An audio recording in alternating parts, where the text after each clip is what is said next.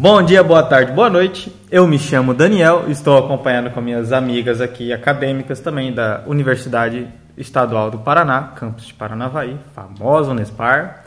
Nós cursamos o quarto ano de administração e deixo agora a palavra com elas para se apresentarem também. Meu nome é Maria Eduarda, eu sou acadêmica do quarto ano de administração da Unespar e a gente teve a proposta de fazer esse podcast como um trabalho do segundo bimestre da disciplina de Direito Tributário e Trabalhista da professora Priscila. Olá, meu nome é Camila, eu sou acadêmica do curso de Administração da Unespar, quarto ano, e a gente vai dar sequência no, podcast.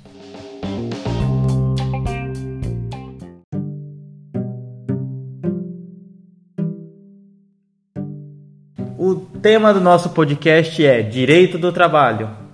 Duração do trabalho, Períodos de descanso Turnos de revezamento. teletrabalho, e férias. Bora lá, galera. Espero que vocês estejam confortáveis, que É, ué. Peguem a pipoca, peguem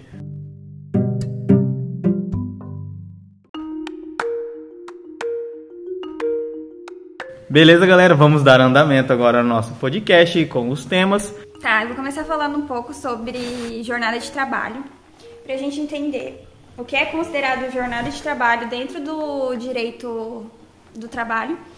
A gente precisa ter em mente que jornada de trabalho é todo o tempo que o empregado vai permanecer à disposição do seu empregador. Então, não é considerado apenas a execução do trabalho em si. Então, ele não necessariamente precisa estar dentro das instalações da empresa onde ele trabalha, é, cumprindo seu horário para ser considerado que ele está de fato executando o seu trabalho. É, então, todo o tempo que ele ficar aguardando alguma ordem do seu empregador, esperando por alguma orientação, também vai ser considerado como jornada de trabalho.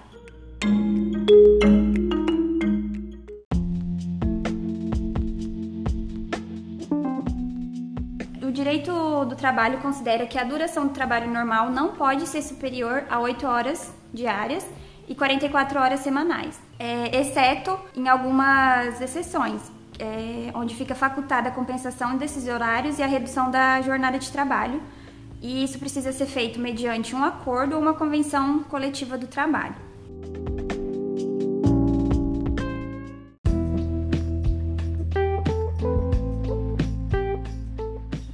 Algumas jornadas especiais de trabalho que vão, então que não vão se enquadrar nessas 8 horas diárias nessas 44 horas semanais. Por exemplo, os bancários. Os bancários têm uma jornada de trabalho de 6 horas diárias e 36 horas semanais. Os trabalhadores de Minas, por exemplo, também tão, são 6 horas diárias e 36 semanais. Os jornalistas têm uma jornada de trabalho de 5 horas diárias é, e pode ser que existe a possibilidade deles prorrogarem essa jornada de trabalho para até 7 horas diária, diárias, só que isso precisa ser feito mediante um acordo escrito. Os operadores cinematográficos, por exemplo, eles trabalham 6 horas diárias também, só que dessas 6 horas, 5 eles laboram dentro da cabine e uma hora eles vão se dedicar para limpar e lubrificar as máquinas que eles operam. Os aprendizes, eles não podem trabalhar acima de 6 horas diárias e fica vedada a prorrogação e a compensação de jornada. Então, mesmo que seja estabelecido que eles poderiam prorrogar a jornada e depois compensar essas horas trabalhadas a mais, isso fica vedado pela CLT. Salvo para os aprendizes que já concluíram o ensino fundamental, de acordo com o artigo 432 da CLT.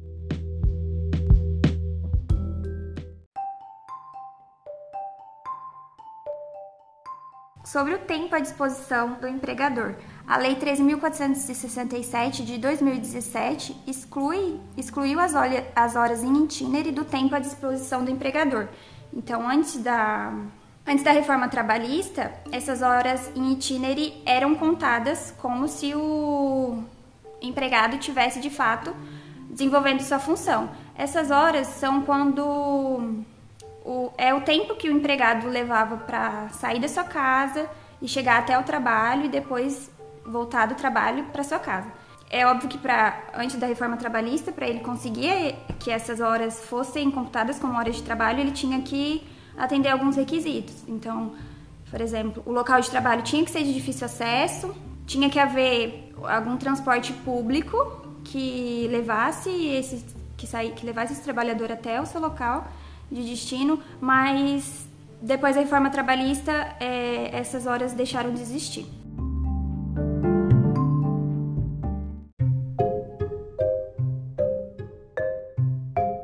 Duda, hum. eu tenho uma pergunta.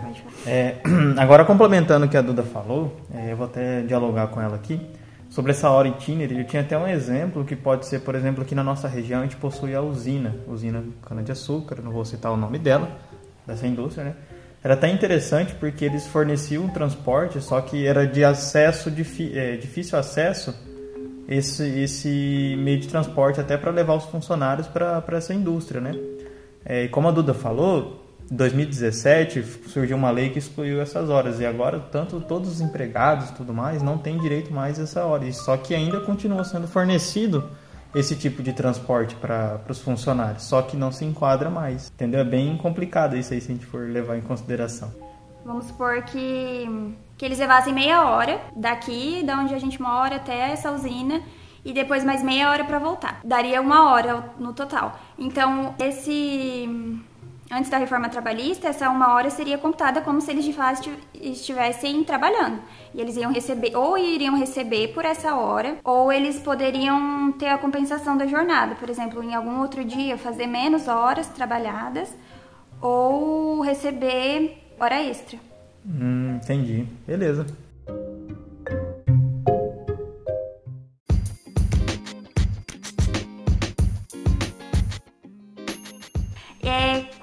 Trabalhador permanece nas dependências da empresa por alguma outra questão, que não seja seu trabalho, que seja alguma questão pessoal, isso também não é contado como tempo à disposição do trabalhador. Então, por exemplo, o tempo que ele fica para se trocar, é, caso seja alguma função que ele desempenhe que necessite de um investimento especial, isso não vai ser computado como hora de trabalho.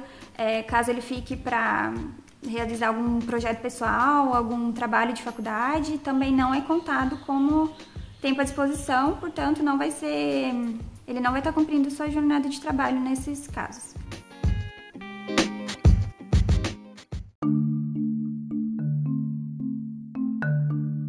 É, existe também o trabalho em regime de tempo parcial.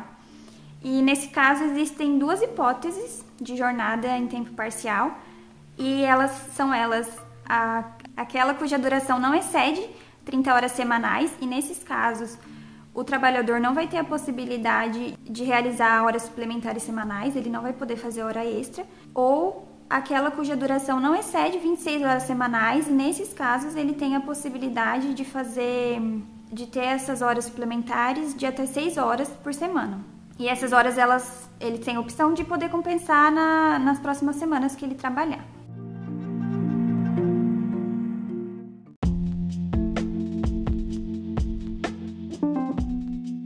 Também o trabalho de, em regime de tempo parcial. Nesses casos, havendo a contratação para cumprimento da jornada reduzida inferior à previsão constitucional de 8 horas diárias ou 44 semanais, é lícito o pagamento do piso salarial ou do salário mínimo proporcional ao tempo trabalhado. Na administração pública, direta, autárquica e fundacional, não é válido a remuneração do empregado público inferior ao salário mínimo ainda que ele cumpra a jornada de trabalho reduzida.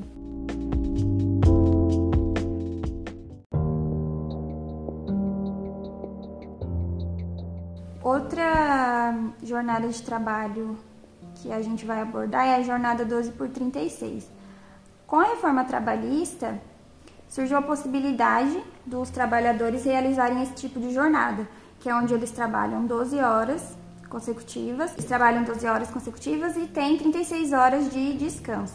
Dessa forma, de acordo com o artigo 59 da CLT, é facultado às partes, então, mediante um acordo individual escrito, convenção coletiva ou acordo coletivo de trabalho, estabelecer esse tipo de regime. E nesses casos em que sejam é, estabelecido esse tipo de regime, os, os funcionários devem ser observados ou indenizados pelos intervalos para repouso e alimentação.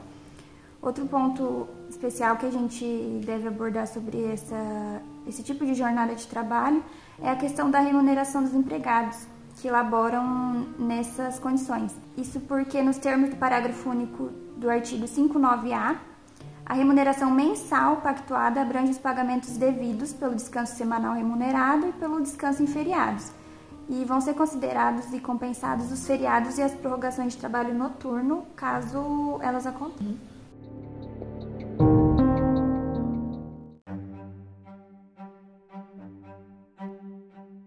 Ô Duda, é, essa é um exemplo até pra gente comentar sobre essa jornada 12 por 36 é, é dos postos de gasolina. Já viu aqueles frentistas? Na verdade é mais operador de caixa. Eu tenho um amigo, por exemplo, que trabalha num, posto de gasolina e ele faz esse tipo de jornada. Ele trabalha 12 horas consecutivas com, com um intervalo entre a jornada e depois ele repousa é, por 36 horas, ou seja, ele trabalha das 6 da manhã às 6 da tarde num período, por exemplo, lá no dia 1 e ele descansa o dia 2 completo e, e, depois das 6 da tarde também, no dia 1 também. Então ele só volta a trabalhar às 6 da manhã no dia 3. Se a gente pensar bem, até um, um trabalho até interessante, né? Que ele trabalha 15 dias por mês só, alguma coisa assim, entendeu?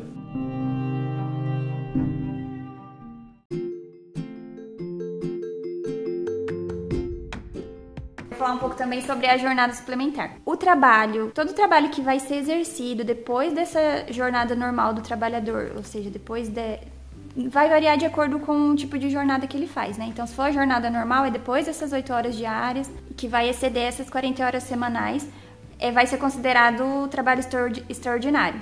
É nesse momento que surge para o trabalhador a possibilidade, na verdade, a obrigatoriedade dele receber o adicional de hora extra. E esse adicional vai ter que ser no mínimo 50% a mais sobre o valor da sua hora normal.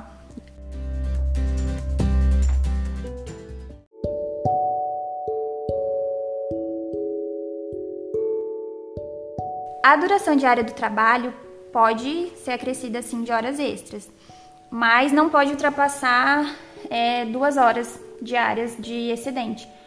E isso vai ter que ser estabelecido por acordo individual ou convenção coletiva do trabalho ou também por um acordo coletivo do trabalho.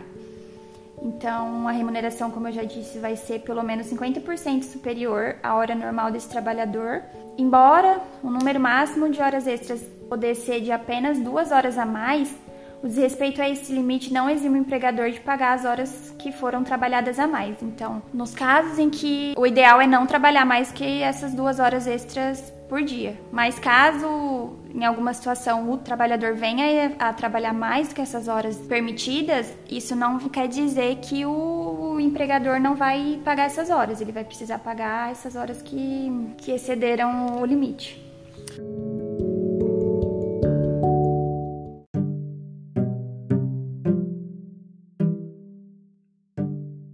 Ô Duda, eu tenho uma pergunta.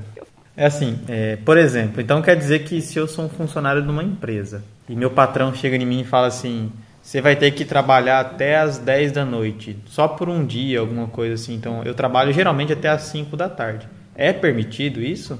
É, é permitido. O ideal é que as horas é, de acréscimo, né, de, de hora extra, fosse só duas horas diárias.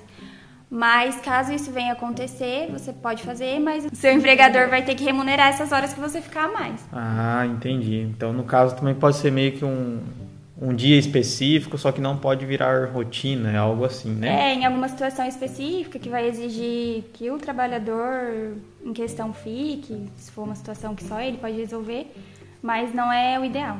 Beleza.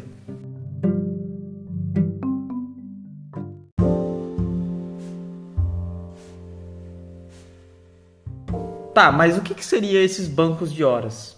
Banco de horas seria é, toda minutos, horas excedentes da sua jornada fica armazenado nesse banco. E vai da sua empresa, no caso seu local de trabalho, é definir qual vai ser o tipo adotado, né? Por exemplo, a mensal, semestral e anual. O empregador ele pode definir, escolher uma dessas, por exemplo, se for a mensal, é, toda a compensação que ocorre dentro de um mês é compensado ou acertado por meio de acordo individual, tácito ou escrito com o empregado, né? Para poder ser todo mês feito um, um, cheque sobre isso, né? Um cheque tipo um check-up, para verificar quantas horas tem excedente. Nisso, o empregado pode conseguir banco de horas e assim pode escolher como receber essas horas ou descanso remunerado. No caso, ah, por exemplo, eu dei 8, tipo, minha jornada é 8 horas de trabalho e eu tenho um banco de hora 8 horas.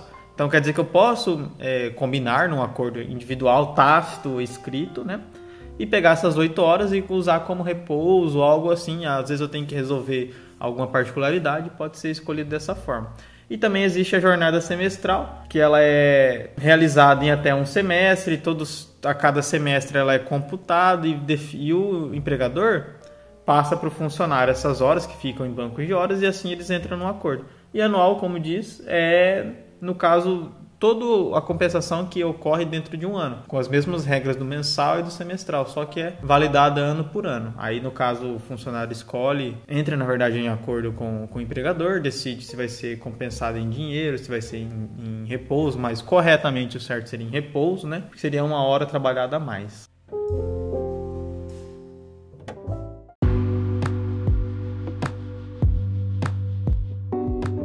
É, agora eu vou estar falando sobre sobreaviso e prontidão. É, é um tema mais simples, né? Só que eu vou colocar as diferenças, as características de cada um para vocês compreenderem. No caso, a prontidão, o empregado fica dentro das dependências da empresa aguardando ordens. A duração máxima de, de trabalho é 12 horas desse tipo, prontidão. As horas serão remuneradas em dois terços do salário da hora normal do funcionário. Ou seja, por exemplo, é, tem alguns exemplos que podem ser mencionados, que seria, por exemplo, na nossa cidade, é, não é Paranavaí, aqui de Terra Rica, Paraná.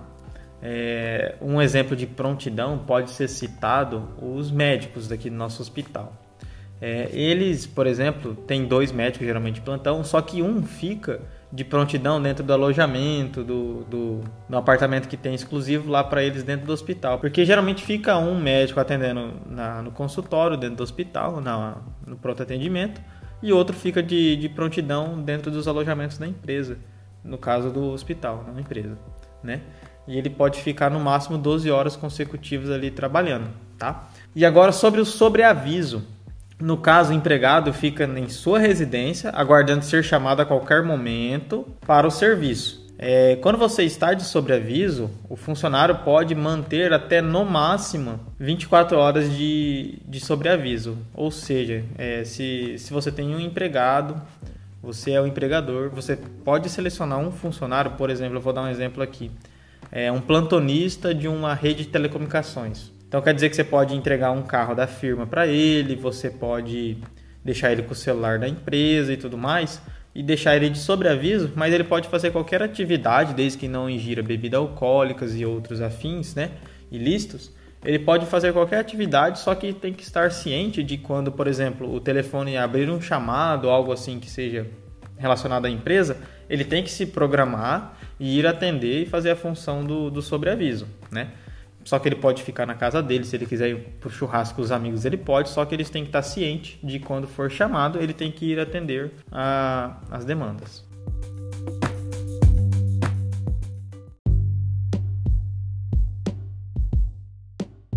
Agora eu vou falar um pouco sobre o trabalho noturno. O trabalho noturno é, é bem simples até de compreender, é, só que ele é dividido em duas partes, o urbano e o rural.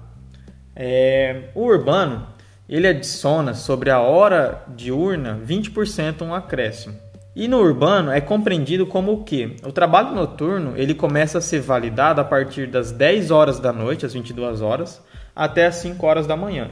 Por exemplo, um professor de universidade. Se ele tem a carga horária, por exemplo, das 7 horas da noite até as 11 horas da noite, ele recebe uma hora noturna, no caso de adicional. Por quê? Porque a partir das 22 horas começa a ser contado a hora noturna, ou seja, ele vai ter das 10 às 11 da noite, das 22 às 23, ele vai ter uma hora de adicional noturno. Então, dentro dessa hora, ele contabiliza 20% de acréscimo sobre sua hora. No caso, a hora ficta da, do, do urbano é compreendida como 52 minutos e 30 segundos. Se toda vez eu falar que uma hora noturna é de 60 minutos, está errado. O urbano, no caso do urbano. É, na verdade, a hora noturna urbana é contabilizada a cada 52 minutos e 30 segundos. Né? Aí a gente tem uma, uma aceleração, vamos dizer assim. Já no caso do rural, o adicional sobre a, remuneração normal é de 25%. Só que dentro do rural tem algumas especificações. Por exemplo, na lavoura, o trabalho noturno é considerado a partir das 21 horas, ou seja, das 9 horas da noite até as 5 horas da manhã, né? Diferente do urbano. E também na pecuária é diferente também. É, o trabalho noturno é compreendido da pecuária das 20 horas da noite, ou seja, as 8 horas da noite, às 4 horas da manhã, porque geralmente o, o trabalho deles se inicia mais cedo e termina mais cedo. Por causa, às vezes, pode ser parte de gado, leite, é compreendido dessa forma.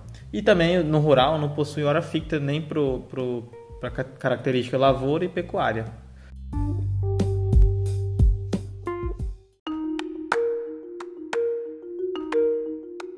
Períodos de descanso. Né? O que, que seriam os períodos de descanso? É, a CLT prevê, por razões biológicas e para prevenir doenças e acidentes do trabalho, entre duas jornadas diárias ou dentro da mesma jornada contínua, o empregador é obrigado a conceder intervalos. Beleza. Agora a gente vai entender o que, que seriam esses intervalos dentro da jornada.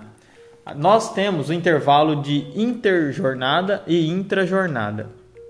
É, por medidas de higiene, saúde, segurança trabalho e afins, é, o artigo 66 da CLT prevê que durante o, a interrupção de dois turnos de trabalho, ou seja, por exemplo, é, eu terminei meu, meu trabalho às 4 horas da tarde, eu fiz uma jornada lá de 10 horas, no, né? E o meu próximo turno de trabalho seria às 10 horas da noite. É, se nós calcularmos, não pode. Por quê? A, o intervalo de interjornada prevê que tem que ter um descanso no mínimo de 11 horas para o funcionário de repouso. Ou seja, se você parar o serviço meio, meio por exemplo, e quiser retornar às 8 horas da noite, você não pode, porque seu período de descanso é inferior a 11 horas. Assim sendo, é, você pode ter, depois de 11 horas de descanso, você pode ter outra jornada de trabalho. A CLT não classifica isso como, como incorreto mas assim que é, pode ser categorizado a interjornada. Tem que ter no mínimo 11 horas para um novo início de turno de trabalho.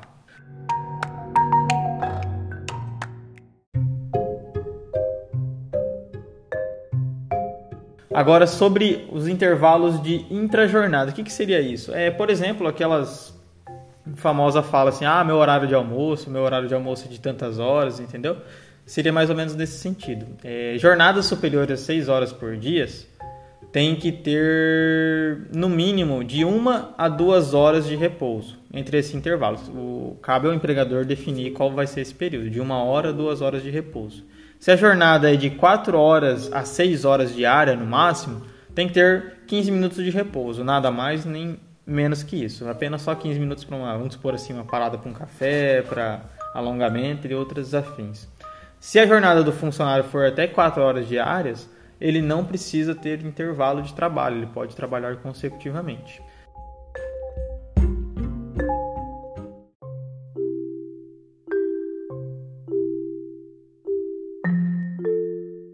E também temos agora a questão sobre o repouso semanal remunerado, também chamado de repouso hebdomadário. Trata-se de um direito fundamental social dos empregados urbanos e rurais, né? Que todo empregado é assegurado um repouso ou descanso semanal remunerado de no mínimo 24 horas consecutivas, preferencialmente aos domingos. Né? Esse, esse, repouso semanal é como se fosse o 6 por 1, se fosse contar com os domingos, a jornada de trabalho é 6 por 1. Mas também existem modelos de, de jornada de trabalho que seria categorizada 5 por 1. No caso, o funcionário trabalha 5 dias consecutivos e, e no sexto dia ele já faz o repouso, em vez de 6 por 1, que é todo domingo. No caso, o 5 por 1 ele vai alternando os dias. Por exemplo, se você descansou na terça, então na próxima segunda da semana que vem você tem descanso e assim consecutivamente.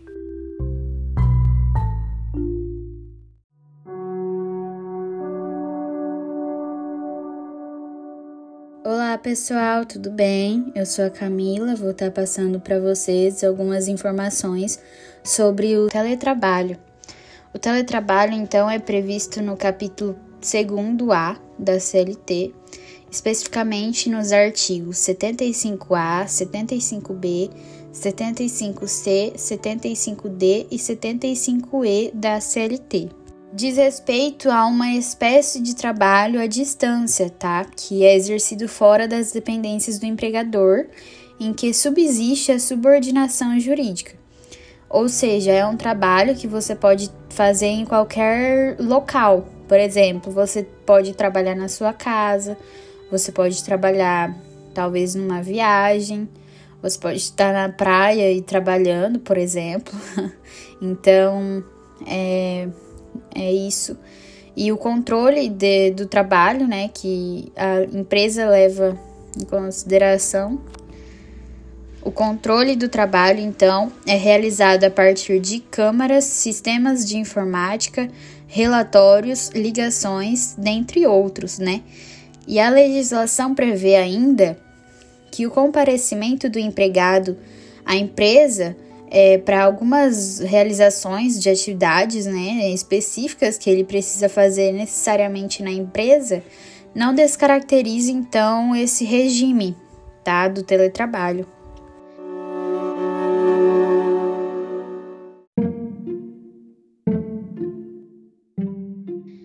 Importante é, constar, então, expressamente no contrato individual de trabalho, todas as atividades que a, o trabalhador deve desempenhar, né? Então, no contrato, ele tem que especificar todas as atividades que é necessárias ele fazer no dia, ou na semana, ou no mês.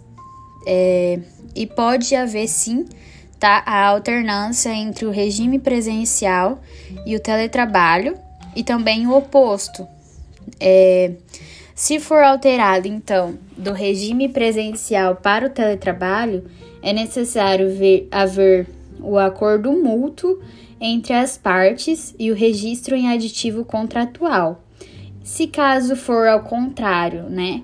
Se caso a alteração for do regime de teletrabalho para o presencial, é necessário ser feito por determinação do empregador e deve ser garantido o prazo da transição no mínimo de 15 dias com o devido registro em aditivo contratual.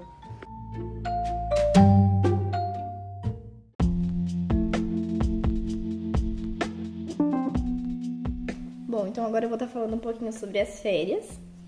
É, as férias elas possuem um fundamento constitucional, que a cada período de 12 meses de vigência no contrato, é, o empregado ele tem o direito de férias remuneradas com pelo menos um terço a mais do seu salário normal. É, para o cabimento dessas férias, são considerados dois momentos distintos, que são o período aquisitivo e o período concessivo. No período aquisitivo, ele corresponde aos 12 primeiros meses de trabalho, contados a partir da admissão do empregado, e o período concessivo, que corresponde aos 12 meses após o período aquisitivo. É, então, após o período aquisitivo, o empregado ele tem o direito é, das férias e a partir disso o empregador ele tem o tempo de 12 meses para conceder essas férias ao empregado. É, dentro desses 12 meses, o empregador quem escolhe qual que será o período é, que ele prefere conceder as férias para o funcionário.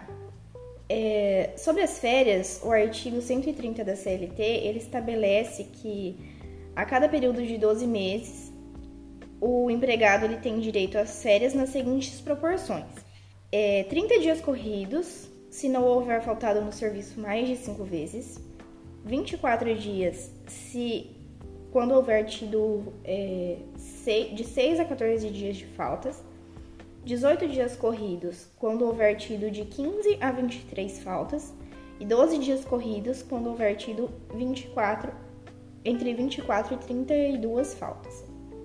Se ele tiver faltado mais de 32 dias, ele perde o direito às férias. É, o artigo 131 da CLT ele também numera as hipóteses que não são consideradas faltas é, ao serviço para efeito de férias, é, as ausências do empregado. No caso de falta justificada, licença maternidade ou aborto espontâneo, afastamento em razão de acidente de trabalho, salvo quando o empregado fica afastado por mais de seis meses, mesmo que sejam eles descontínuos. Suspensão preventiva para responder a inquéritos administrativos. Prisão preventiva quando for impronunciado ou absolvido. Paralisação da empresa, salvo quando ultrapassar 30 dias da remuneração.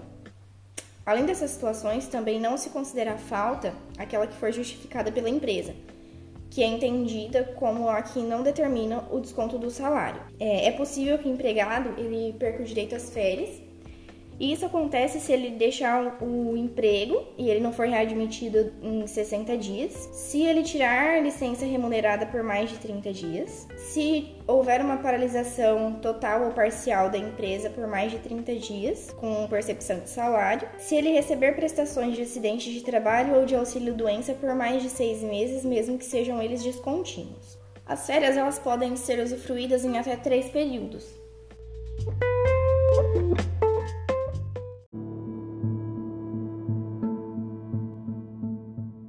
É, desde que haja concordância do empregado. O primeiro período ele não pode ser inferior a 14 dias corridos e os outros dois períodos eles não podem ser inferior a 5 dias corridos. Também é proibido, né, que o início das férias ele seja em período de dois dias, que antecede feriado ou repouso semanal remunerado. Essa concessão das férias ela é por escrito e ela tem que ser repassada para o empregado com antecedência mínima de 30 dias. Então, o empregado ele precisa estar ciente que ele vai tirar férias em determinado período 30 dias antes. E também precisa ser anotado na CTPS a concessão desse período. No artigo 136, a CLT também ela dispõe que os membros de uma família que trabalha no mesmo, na mesma empresa elas têm direito a tirar férias no mesmo período, desde que o empregador ele entenda que esse, essas férias dessas pessoas não sejam prejudiciais à empresa. Então, quem vai decidir vai ser o empregador. Quem vai autorizar essas férias da, dessas pessoas da mesma família tirarem férias no mesmo período vai ser o empregador. É, e tem também a questão do empregado, que é estudante menor de 18 anos, que ele tem o direito a tirar o período das suas férias no mesmo período das férias escolares. É, também tem a questão do pagamento em dobro das férias, que acontece se a concessão do período de férias ele for fora do período de 12 meses, que é o prazo que o empregador tem é, para dar, conceder essas férias para o empregado. Se é, essas férias não for pagas dentro do prazo do artigo 145 da CLT, que são dois dias antes do período das férias, o, emprega o empregador ele tem que pagar o empregado.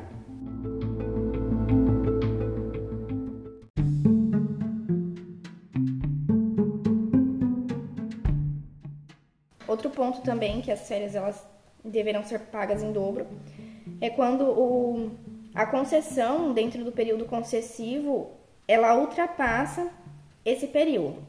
Um exemplo disso é quando o período concessivo de um empregado é de novembro de 2022 a novembro de 2023. Mas esse é, empregador ele só começa a usufruir das férias no dia 29 de novembro de 2023. Então, nesse caso, o período da fruição das férias ela vai ultrapassar o período de concessão e logo o empregado ele vai ter direito a férias dobradas. É, a indenização pelo não deferimento das férias no período oportuno ela é calculada com base na remuneração devida ao empregado na época da reclamação ou, se for o caso, na extinção do contrato de trabalho.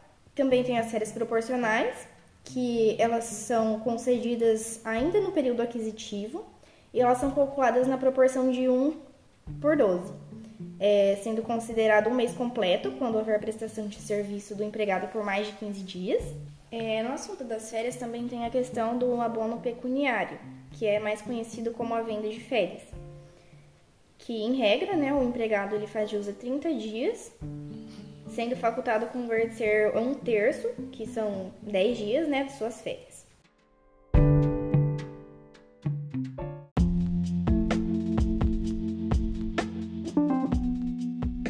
É, a convenção das férias em abono pecuniário, ela consiste em um direito potestativo do empregado e ela e deve ser requerido até 15 dias antes do início do período das férias. É, também tem as férias coletivas, que o intuito é assegurar os interesses da empresa é, seja em virtude de uma crise econômica ou a inviabilidade de manter o quadro de funcionários durante um período do ano. Essas férias coletivas elas podem ser concedidas para toda a empresa ou só para alguns setores. É, elas podem ser fracionadas em dois períodos anuais, é, mas nenhum deles pode ser inferior a 10 dias corridos. Para isso, o empregador ele deve comunicar o órgão do Ministério do Trabalho e o sindicato da categoria profissional com antecedência mínima de 15 dias as datas de início e de fim das férias e quais são os setores que vão adquirir essas férias. Aqui.